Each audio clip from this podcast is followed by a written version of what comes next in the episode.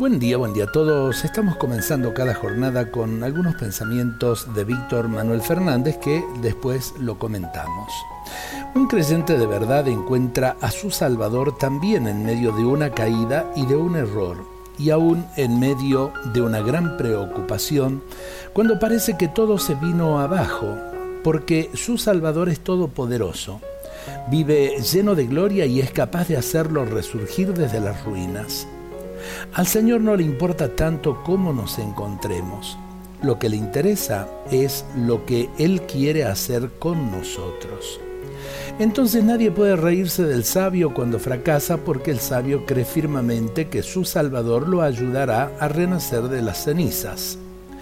Por eso cuando cae se levanta con confianza y dignidad. No importa tanto si fracasas o triunfas permanentemente, lo que importa es cómo enfrentas las cosas. Lo que cuenta es de qué manera luchas, con qué espíritu te esfuerzas. Eso es lo que más interesa a los ojos del Señor y eso es lo que Él tendrá en cuenta para hacerte fecundo. A veces andamos en la vida con el signo menos en la frente y todo nos sale al revés, todo nos sale mal.